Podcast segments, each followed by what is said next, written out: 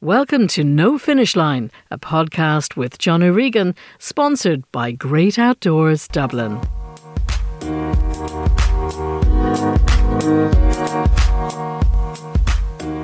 Hello and welcome back to another episode of No Finish Line podcast featuring athlete interviews and discussion on running, training, travelling and adventure.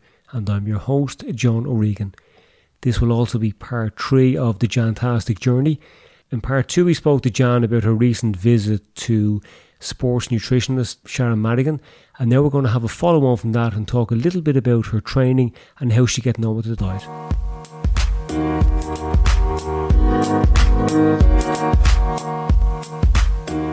Jan, welcome back. Thanks, John. Thanks for having me back. Let's start off with your nutritional plan. How are you getting on with that? Getting on good. Um, it's definitely a transition um, from what I'm used to. So it's getting into my head, I suppose, that I need to start eating that little bit more. Um, so I've gotten a bit better now at um, prepping kind of just so that I have food there, snacks, whether it be nuts or a banana or anything like that, just that I have something there that I know that I have to have it at a certain time. Um, and then getting better at having, I suppose, main meals at lunchtime when I have hard sessions on that evening. So, um, yeah, it's going well. It's get, taken a little bit while to get used to because I don't have a huge appetite. So um, sometimes I feel like I'm forcing myself to eat but when I'm not really that hungry. But uh, I suppose over time the body will just get used to it, and then I suppose I'll be craving it. That I'll be looking for it all the time. And did you have to make any adjustments to your weekly shopping list? Yes, as in just kind of just picking up some bit more pieces, um, so like an extra packet of bagels or or something like that, just to make sure that I have it there, that I'm not having to to go looking for it, um, and just making sure that I have everything that I need to cover me for the week. Um, so kind of sitting down on a Sunday and kind of writing out, okay, this is what I'm going to have for for the week, and trying to change it as well, that it's not consistent, that I'm having the same thing day in day out, because then obviously it gets boring. And what about your hydration? Are you have you changed anything with that? Um, I've started to take on some Lucozade Sport, uh, which I didn't do before. Um, I always, I suppose, when I seen those in the shops, I always kind of just avoided them because you just think of, oh, they're full of sugar and stuff like that. And I always been very um, big on drinking water. Um, but now I'm actually starting to see the benefits of it. Um, where I'm now, obviously, I'm not drinking it all day, every day. Um, I just pick certain days where I have hard sessions, or even the day after a session, um, just to kind of get that um, energy back into me, um, and then just sip on it through the day as well. So yeah, so that's helped. So you're using that as required rather than just taking it on board as a drink. Yeah, exactly. I suppose well, Lucozade Sport will probably be a bit overkill for somebody who's sedentary and not training, but for yourself, you're using it to fuel your session that evening. Yes, that's true. Yeah. And then as well, like instead of now as well, I see that they do kind of multi packs of it. So I make sure that I've kind of stocked up and I have it there that um, I just know I can throw it in my backpack on my way to work and, and I have it there as well. So I'm not kind of going looking to try and get it somewhere. Plus, it's a handy thing to have in the boot of the car for after training if you've had a particularly tough session. Yeah, that's good. And what about your snacks? Any tips on those? Yeah, I've kind of I've had um I've started stocking up on nuts as well, and I'm measuring out nuts and having them kind of just in like little Tupperware boxes and keeping some of them in work in my drawer just in case I walk out the door and I forget about them. Um, and then also I'm using Joe's protein balls as well. They're kind of nice at eleven o'clock um, with a cup of coffee or a cup of tea. Um, I'm kind of eating those as well, so I always make sure I have a, a few of those in the drawer as well. Although I have to lock it in case some of my colleagues try and and steal some of them, but borrow them. Yeah, or borrow them. Yeah. So um, yeah, so I, I'd have some of those there as well that I could have, and then because the type of company that I work for, we have a huge array of fruit. I could have any type of fruit that I want as well, which is great because obviously I'm not having to stockpile up on that. It's always there for me in work, and we can take it home with us as well. So it's good. And apart from the Lucozade Sport, have you added anything new to your nutritional plan? Not really, no. I just kind of, I suppose, I'm just a bit more conscious of timings more so than anything, more than adding stuff because what I was eating wasn't wrong. It was just I wasn't eating enough of it and at the right times. So I suppose it's more that I'm getting the timings a bit better than actually adding anything different to, to what I was eating. So it's a very simple plan and that makes it easy to follow. And Yeah. I'm guessing that everything you need is in your local supermarket. Yeah, I can get it in local supermarkets, so whether SuperValu or Aldi or, or Lidl or something like that. So, but I suppose the the big thing for it is is that it's just prepping. So it's making sure I'm leaving enough time to prep for it. Um, so I'm kind of just looking up um, kind of recipes that I can have. Um, kind of making one pot recipes as well, especially with the way the weather is at the moment, being cold. It's great just kind of doing casseroles or my favorite one I suppose would be a sausage casserole. So I'm getting chickpeas and sausages and beans and everything kind of thrown, all the nutritional stuff that I need. But it's handy then because it's there then for a couple of days that I can just uh, throw a bit of rice with it when I come in. So I'm not having to prep for it. Sounds delicious. It is. Now let's talk a little bit about your training. Can you give us a typical training week? Yeah, so Mondays and Wednesdays I'm up at the club um, on the track. So it would be a mixture of, say, Mondays at the moment are hill sessions. Um, so uh, this week is speed hills. So while the hill is a little bit shorter, obviously um, we're having to do speed work. So run as fast as we can up and then and then back down, and we'd have a three and a five minute recovery um, for that. Um, so that's good to to get the lungs open and the the legs pumping. And then Wednesdays uh, can tailor. It can be a tempo night, so it might be a 110 1, which is what I'm doing at the moment. So 1k warm up, then 10k at a tempo pace, and then another 1k then cool down. And then Tuesdays, Thursdays would kind of be like a recovery easy run. Friday is kind of like a another kind of easy-ish type run. Um, Saturdays then are my long runs, and then a Sunday would be a, a recovery run. So, but it can alternate. It really just depends on how I'm feeling each day. So while I might have something written down on paper, it can change because obviously I check in with the coach and he'll say, "How are you feeling today?" And then the session could be altered um, from whatever it is that's on the plan, depending on on how I'm feeling. And how has your training changed since you started to transition across to the 100k? Well, the volume has gone up. But even though the volume has gone up, the paces have kind of come back just slightly as well. Um, so where before what I would have been doing as kind of say a recovery run is now my training or my race pace.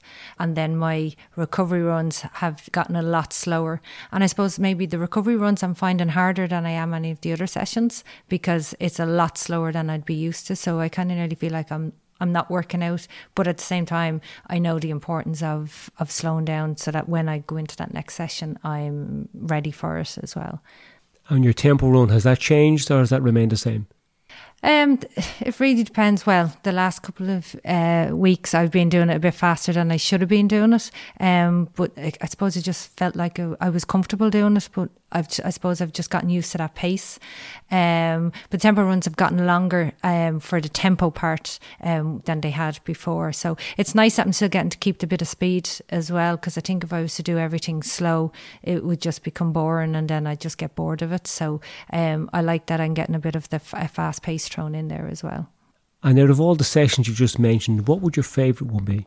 the pre-race shakeout that's probably my my favorite one. So that would be the day before i'm going to do a race i'd have to do a, a warm up of 10 to 15 minutes and then i do six by one minute on and off. So the one minute fast would be my race pace and then the one minute slow would be my recovery pace and then the cool down. It's a good little confidence booster as well and uh, i just like that i can just go and shake the legs out i suppose. And it's a nice short session as well so it's probably one of the shortest sessions i ever do um, so i'm not sure whether it's whether it's the pace or that it's a shorter session that I enjoy it. But I suppose it, it, kind of, you know, it's getting the body ready to know that, okay, it's going to do something with, um, the next day as well. And with the long runs, are you doing them on your own or are you training with a group? It's a kind of, it's a mix at the moment. Um, where today now I done a, a a long run, and there was a good few of the Lakela crew were out with me as well. Um, so that's great. It's great having company um, on them. A few of the longer runs, depending on when I've had to do it, and if anybody was around and actually doing that distance, they'd they'd come with me, um, which is which is great. Obviously having it because it takes the monotonous away from it. Um, but yeah, it's kind of it's a mix, um, depending on what people are doing. Now you mentioned the monotony a long run can be very uh, daunting when you're thinking about it the days beforehand. How do you mentally prepare before going into a long run? Um, well, I suppose if I was meeting up with somebody, um, that kind of breaks it because you know there's going to be conversations and you don't really kind of you're chopping and changing. Like for example, today there was I think about ten of us out, um, so we kind of chop and change on who we're chatting to. God, we could be chatting about anything, um, and it kind of you don't even notice the time going by, and you don't notice the the kilometers going by as well. When you're on your own yeah, that's a little bit harder that you're kind of, I suppose I just focus on something that's in front of me and try and kind of just knock it off that way and not look at the watch because I think if you start looking at the watch, kind of like what I was saying in previous podcasts, is not to keep looking at the watch because if you see that, oh, I have another 20k to go, it kind of, it does play with your head. Um, and I don't listen to music um, when I'm out running as well. I kind of like to hear what's, what's around me. But then as well, I suppose, I suppose not to get used to listening to music anyway because they're banned from most races. So um, it's just kind of going into my own little world, I suppose, thinking about everything as I'm passing. Yeah, there's probably a few reasons not to be listening to music, and one of them that you mentioned is that you can't use it during a race. So if you start relying on it during training, it's going to have a negative effect on you when you come into a race. And then there's also the safety consideration. So I think it's a good idea to restrict the use of music, especially if you're in secluded areas. Yeah, and I'd run around a lot of the streets as well. So um, cars coming in and out of estates as well. So it's kind of that. And then I don't like to carry my phone with me. I like to bring as less as possible when I'm running. Kind of nearly treat it as I'm going to be into a, into a race. So I don't want to be kind of making myself a target by having my phone stuck on my arm or anything like that. So um, yeah, it's definitely uh, wise not to have it. Now, when you're training with a group for the long run, how do you decide on the long run pace? We'd kind of we have a, a group chat, so we'd put it up and say to people, okay, we're doing a long run. This is the pace we're thinking of. Who's looking at that um, pace? Um, so there's kind of we'd have a lot of chit chat back and forth, and kind of decide, okay, we'll stick with you for 10k, but then we're going to pick it up and, and, and so forth. Um, so that's kind of that helps. Um, and then if you obviously have a specific session, like some of the sessions I would have, where it have a mix of paces, sometimes sometimes those ones are just better to do them on your own because um, you're obviously not everyone is going to be at the same pace as yourself. But it's kind of there's a lot of chit chat back and forth. And do you think there are advantages or disadvantages to being with the group? And oh, I think there's advantages with being with the group because obviously it helps. You're chit chatting away. You don't notice it going going by. I wouldn't really even say there was any disadvantages from it because it's kind of it's great, kind of getting everybody out, socialising and and getting around together and whatever paces. And kind of loops that we would pick would be that if somebody wasn't doing the same distance as us, they could easily just drop off and and go somewhere um or get get home quicker and stuff like that. So they're kind of they're very planned as to everyone is doing a certain um, distance, whatever it is, that we can all get back and that nobody's left on their own in, some of the um, side streets or anything like that. And you mentioned that today you had a particularly big group. I suppose that's because of the uncertainty of what's going on now at the moment with the coronavirus, that races are being cancelled. And you have clubmates wanting to continue the training in the hope that they will have something towards the end of the summer. Yeah, all the lads were training for Boston, so they kind of had a plan. So it was either Boston or Limerick, and they were training as they would normally do in the, in their plan. And then obviously everything with the coronavirus and races getting cancelled left, right, and centre. And you're kind of you're still training because you're hoping that it's not going to get cancelled, but because obviously everything has been cancelled, they didn't want to lose any of the training that they're doing because they're kind of I suppose you have to look at the silver linings of it that something could come up in June or July when hopefully um, this has all gone away. So instead of just stopping and feeling sorry for themselves, they said that they're just going to continue to train as normal. They're like a double a double plan, kind of waiting and being ready for whatever opportunities come up next. Going back to your training, you mentioned the shakeout session is your favourite. What session do you think you respond best to? What what session do you think you are getting the most improvements from? I'd say that's probably the tempo session. Um, I seem to, when I'm doing that tempo session, I'm getting more comfortable at the pace as well. Um, and I'm starting to see changes in my VO2, um, my recovery time, um, which has been great at the moment, has kind of just seen the improvement from that. Um, so that would kind of be the, the main one that I'm starting to see. Um, then I suppose the second one would really be the recovery ones. I'm starting to now kind of this is the fourth week, kind of getting into it now that um, the recovery case is getting a lot better. Um, so I'm finding when I'm going into the next session then that I'm definitely fresher than um, I would have been before because I would have been doing them too fast.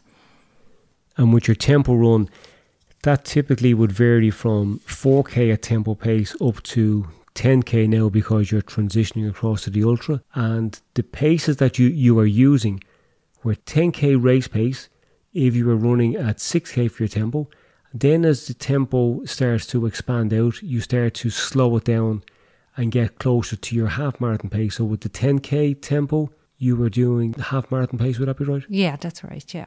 And what's your recovery like after that? After straight after the tempo? Yeah well are you finding that that's a manageable session yeah. Oh, yeah. No, it, is.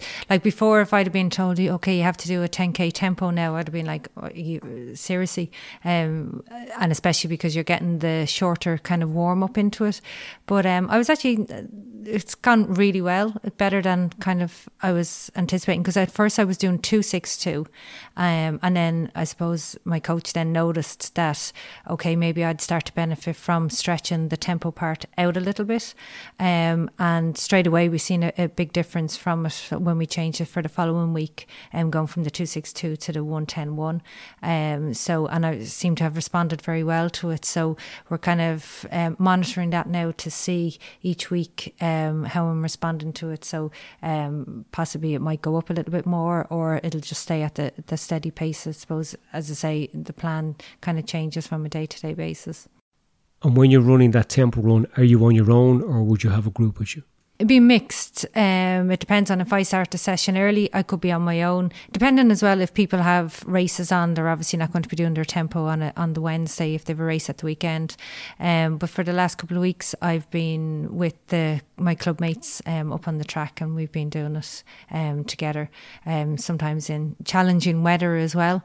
Um, like last Wednesday was uh, atrocious wind and rain, but we we kept going. We didn't uh, we didn't stop. So we're we're hoping that all this bad weather will make us stronger. So when the race comes and it's a nice calm day, we'll be fighting fit.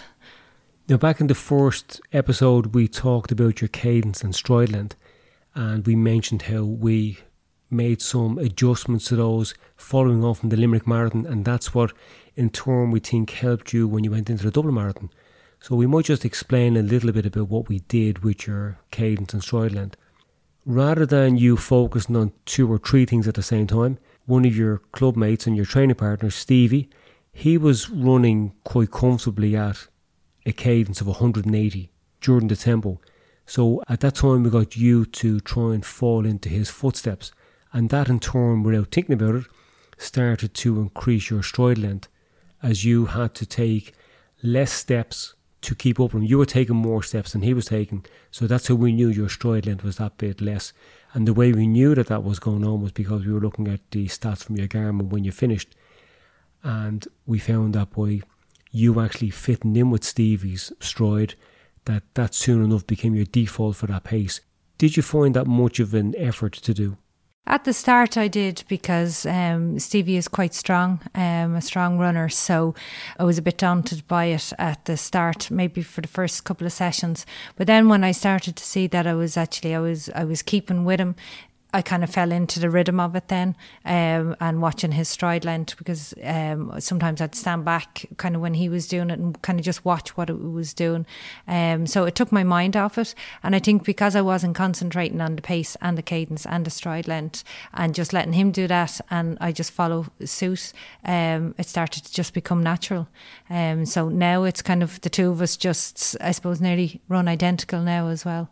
And the difference being it's such a small increase in your stride length, but it means over the course of a marathon that you end up taking less steps because your your cadence is less, and that in turn is more economical.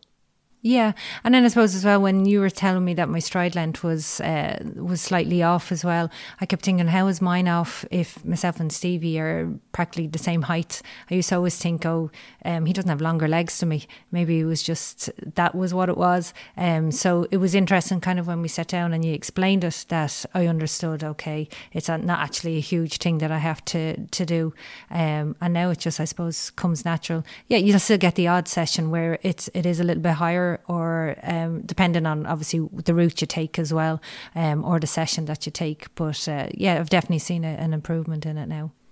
Yeah, and once you establish it, you don't have to think about it because it just starts to happen. It becomes a default. And it was after the Limerick Marathon that we could see that you were starting to run, I suppose, take more steps towards the end of the race. So your cadence was actually increasing because your stride length was getting shorter, and that was to do with, with some muscle fatigue. So you were taking more steps to try and run at the same pace, and that in turn tired you out before the end of the race. And that's something that we did fix between Limerick and Dublin. Yeah, and I did see a difference when we compared, sat down and compared Dublin last year um, to 2018. Um, we seen that there was a, a, big difference in the cadence, and then obviously the, with the time then as well. And then that made a big difference then when you moved across to the 50k that the distance was increased, but again, you were taking less steps. Yeah. And that's why you felt you could still do another lap. Yeah, because I just I had the energy. I hadn't used it all up from taking extra steps that weren't needed.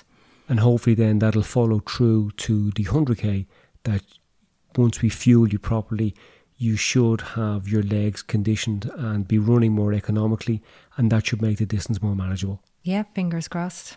Now, with regard to your cadence, if you were using one of the modern Garmin or Suunto watches, you might not be able to access your run dynamics, such as your cadence and stride length, as you're running, but you can look back at them when you're analysing the session. If you want to view them while you're training, you would need to be using a Run Dynamics heart rate strap or the Run Dynamics pod, and it's the pod that John is using. This allows you to actually view your cadence in real time on your watch.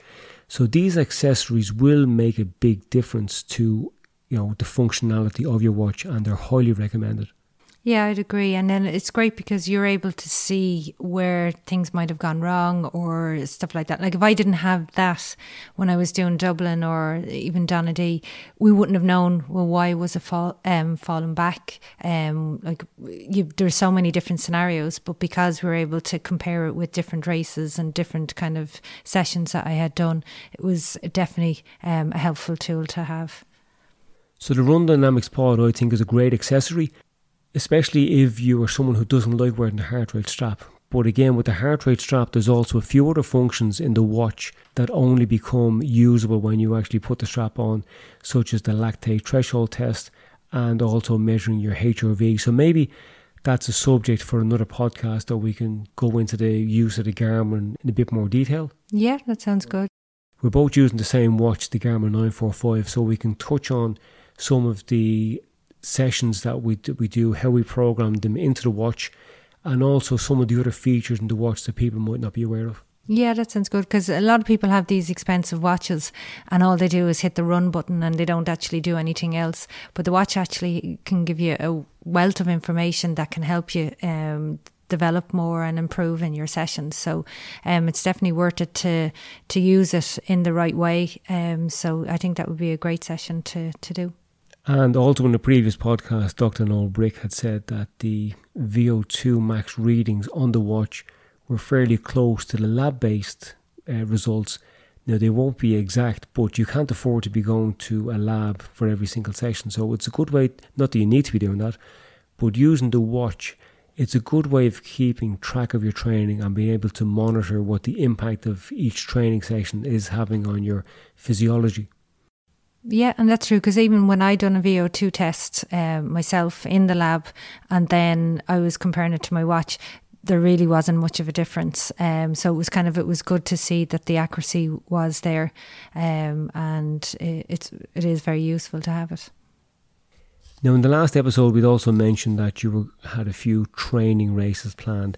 Some of them were fairly close, and at the moment, it's looking like they're in doubt. What will you do if you can't actually get access to those races?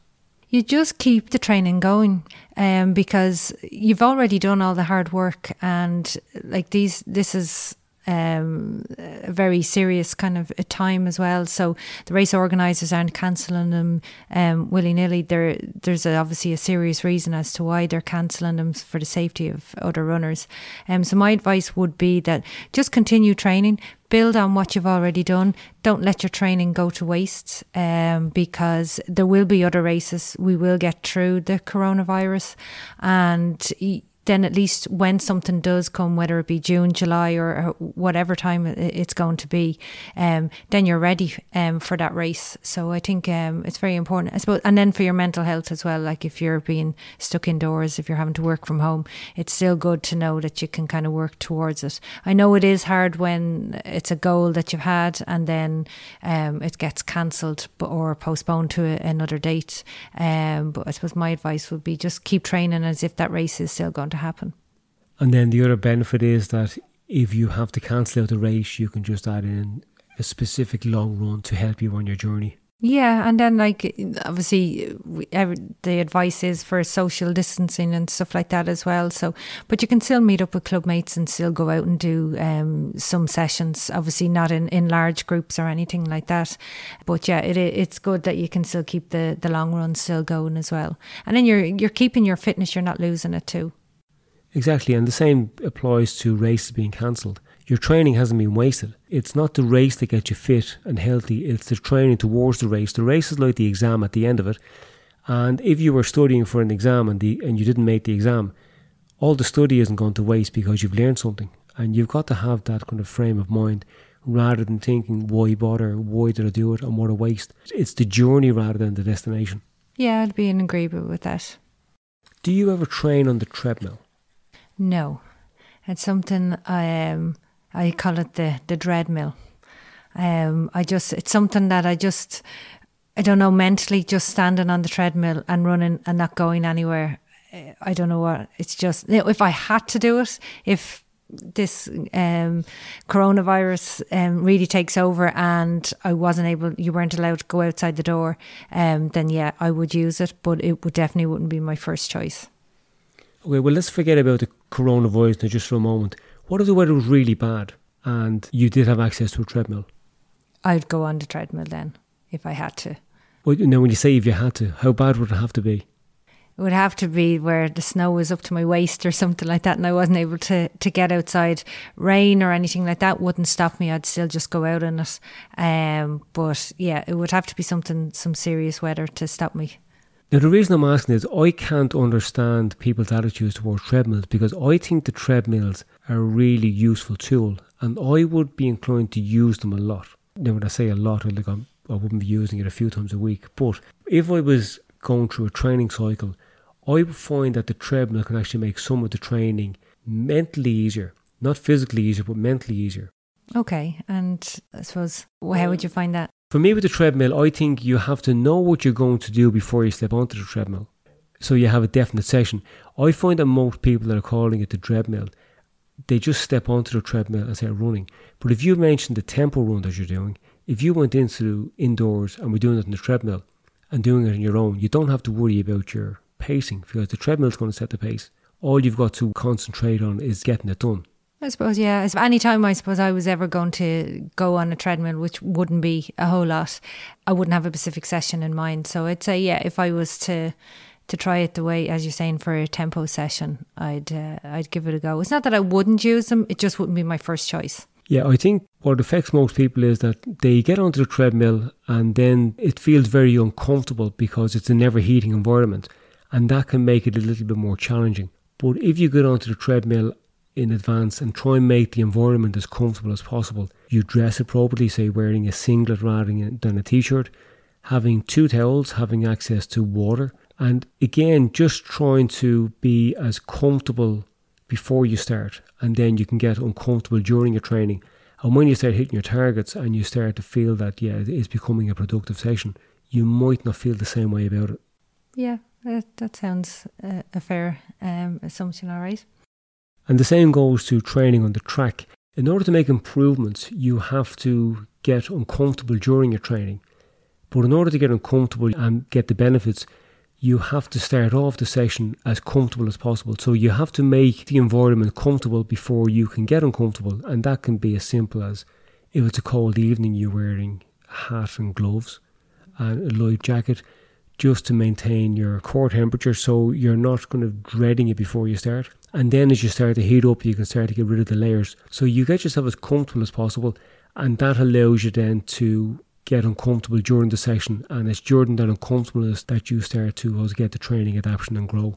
Yeah, and that would be kind of, I suppose, at the moment with the way the weather has been, when you get up like on Wednesday and it was lashing rain before the session, nobody really wanted to go out. But then obviously it stopped and we went out, and halfway through the session it started raining. But because we were actually out and we were actually manoeuvring already, um, like we didn't stop or anything, we just we just kept going because we had gotten to that stage where we were just like, oh, sure, we may as well just keep going.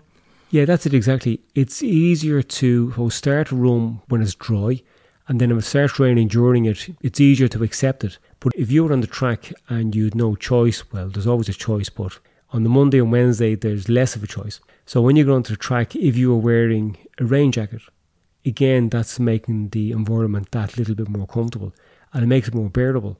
And then as you start to heat up, it nearly cancels out the effect of the rain. Yeah. And it's kind of like a mental thing as well, I suppose, for people. And then it's the safety as well when you're on the track as well. And you've got other people that are out doing the, the same thing as well. And it's easier for if you did take something off, but then did feel uh, that you were cold halfway through, you can easily just pick it up and, and, and go again. Yes, you're never really more than 200 metres away from where yeah. you've discarded yeah. it. Makes it. And then plus on the track, as you mentioned, safety we don't have to worry about traffic and you don't have to worry about obstacles or obstructions. We tend to do a good bit of our training on the track. We do our hard training on the track because we don't have interruptions like you would have out on the road. So it does make it easy to repeat similar sessions. And by repeating similar sessions, it's easier to monitor your progress. Yeah. And then as well, I suppose it's a mental thing. It's one less thing you're having to worry about, especially like if you got a, an injury or anything like that when you were running around the track or you, you kind of just felt uncomfortable, at least you know you can stop, that you're not too far back to have to go back for your car or your coat or anything like that as well. So it's kind of mentally, it takes a lot of that pressure off you. So you get to be able to just concentrate on the session that you're in. Now, I mentioned there repeating similar sessions. One of the reasons why we do that is that it makes it easier to compare what you've done today with something you might have done a couple of weeks ago and that's how you monitor your progress and you get to see if you're responding to the training and if it's working for you. If it's not working for you, you got to change it. Yeah, and that's what what's good about the sessions is like we could go from two hundredths or or three hundredths uh, one week, and then we slowly um, build it up on that as well. So it is good that we can track back and see what it is that we're doing. Like at the moment, we've had two um, hard weeks with with hills, um, John's Hills of Pain as we call them, and then we'd have two weeks of um, the smaller hills where we concentrate on speed. So the first two hills will be more about strength, and then the next two hills then would be about um, how fast we can go up and down them. Then it's good because you can compare each week to see how did you improve, um, what it, could you have done differently. If it has gotten better, then I suppose it's a good way of noting down, well, okay, well, what did you do different that day that you may have not done um, the time before? Um, it could even just come down to that you, you didn't eat as late as you did the week before, um, or that you might have just had a, a harder session or a race at the weekend, and that was a knock on effect. So it's great that you can look back and kind of see the improvements or not improvements and then kind of um, build on it from that. So not, we don't do the exact same session every single week. We build on it and build on it it to obviously to see that improvement. To add a bit to what you were saying there about the hills, typically when we start our hill training, we do two to three weeks where we're doing a long steep hill, and that's used for building strength. Then we move to a shorter hill, which you kind of referenced earlier, the speed hills. It's a much shorter hill with less of an incline, and we run that fast. And then we will move from that to our track based section. So we look at building strength, and then we try to turn the strength into the forward motion because there's no good being strong if you if there's nothing you can do with it. The whole idea behind training is to become faster over a distance. And with the sessions then, the hill sessions, they're typically they're the same even though they're on different hills. So we do three sets of three. we'd have three minutes recovery between the reps and then five minutes recovery between sets. And the reason we have them standardized like that is it's easy for people to remember what to do, and then the, you can compare something you've done this year with something you've done last year. It's a different environment, but the sessions is still structured in the same way. Yeah, and it's it's nice as well that you kind of get a break away from the track as well. Because if you were to do everything on the track, it does um, become a bit monotonous. Um, so it is kind of nice to have that um, change there as well, which is what I suppose a lot of people like as well that they have it. Because majority of races that we would do, especially in Ireland, they're definitely not flat. So if you weren't doing any hill sessions, um, and then you went into a race and it had a big hill in it, you'd be kind of uh, having a heart attack having to to, to run up with. Um, so it's kind of good that you, you are building on the strength of that as well. And again, I'll reiterate, we're still doing the same sessions, but they have changed because of your race demands. So what I'd say is the context determines the content. The context is the race you're doing, whether that be your 100k or a trail race or a city marathon, and then the content is the individual sessions that fit into it. So in, in the context of the 100k, we have made the tempo sessions longer but slightly slower. If the context was you were going to be taking part in a long trail race, we might then put more emphasis on the hill sessions and we would then also bring your long runs into the hills of the weekend. So we would try and be as specific as we can with the individualized sessions. So what you're doing now is a 100 kilometer or planning to do now is a 100 kilometer race that's going to be around a fairly flat loop on country roads, and that's what we're, we're training for. So the content has to be put into the context. And when you were training for the 50 kilometre race in Donadea, I know that you went down and did some sessions in Donadea just to get a feel for the terrain and know what elevation you were going to be having on each of the loops, knowing when you had to hold back and knowing when it was safe to push forward. What would your thoughts be on that? Yeah, I, that would be be true for doing that. And what I liked, I suppose, especially about the Donadea one, is is that I did get the opportunity to do a course recce. And if anybody is doing a race and there is the opportunity that they can do that, I know it's not feasible for everybody if you're doing it in another country, but to do a course recce because it does kind of give you a bit of confidence boost as well when you're going around that You do know where the whether it be an incline, a hill, um, and where you can um, get your family even to to wait for you that you can see them. So you can kind of do markers um, and kind of pinpoint places um, so that you know when you get to that point, you can either take your gel or your water or that you're going to see your family. Um, so yeah, it's definitely, and your training should definitely be specific for what it is that you're doing. There's no point in me going up and doing um, hill or mountain runs every week if I'm not actually going to be running in the mountains. Um, so it's going to just, um, I'm going to get fatigued from doing something like that. Um, so if it is obviously a flatter race, um, yeah, you can throw in the odd hill session because it's not that it's not going to um, benefit you. It will because it's going to build on strength when I'm going into those races, um, which is really good. And you'd have to ask, with a long run in the mountains, do the benefits match the risk? Like there's also a chance that you could roll an ankle or, or pick up some kind of an injury. Yeah, and then it might even as well take you longer to recover. So you could go and do a hill session for whatever length it is and um, think, oh, this is great, and you feel great afterwards. Um, and that's all well and good. But then if you can't go out and run the next day or for your next session um, because you're still recovering from um, doing that hill session, then you're not actually adding any benefit. Well, you might think you are at the time because you're out and you might be five, six hours out in the mountains um, and enjoying it. Um, yeah, it's not specific then to, to what it is that you're, you're going to do. That's a very good point. Training needs to be consistent. You need to layer sessions on top of sessions to get the best benefit. If recovery from a session means you have to miss a day or miss two days, you are missing out or you are losing the adaptation that you have going to be training for. So again, we'd say try and be as specific as you can with the training. Know what you're training for.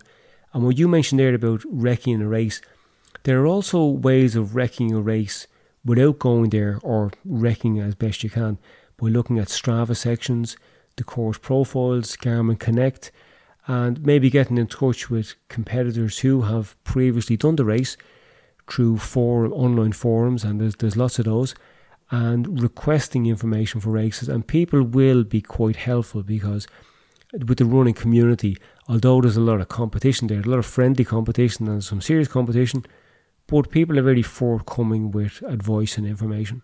Yeah, and it's a good thing as well, like because most of the, especially the bigger races as well, they'll always have maps, kind of like the Dublin Marathon. They have a map, um, so that you can see where it is that you're going, the different areas that you're going to be hitting. So, um, I definitely look at any of the websites belonging to the race if they have it, um, or as you said, um, social media as well.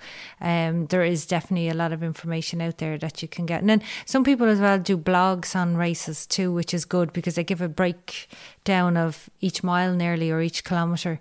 Um, so you can kind of, and it's very rare that courses change um, that much. They might just take a different turn or something like that. But um, it is good that that information is there and it's useful for people that are, are travelling to say races and can't do a course recce. No, I think we touched on a lot there. So unless you have anything to add to the mix, I think we might call it a day on this one. No, it's just, I suppose, for everybody just to continue on with the training, um, no matter whether your race is cancelled or not. Um, just take the silver linings out of it that you can build on that training. And hopefully, we'll get through all of this and there'll be races. And there'll be a lot of personal bests, I think, um, come the summer or uh, September and October when everything is back.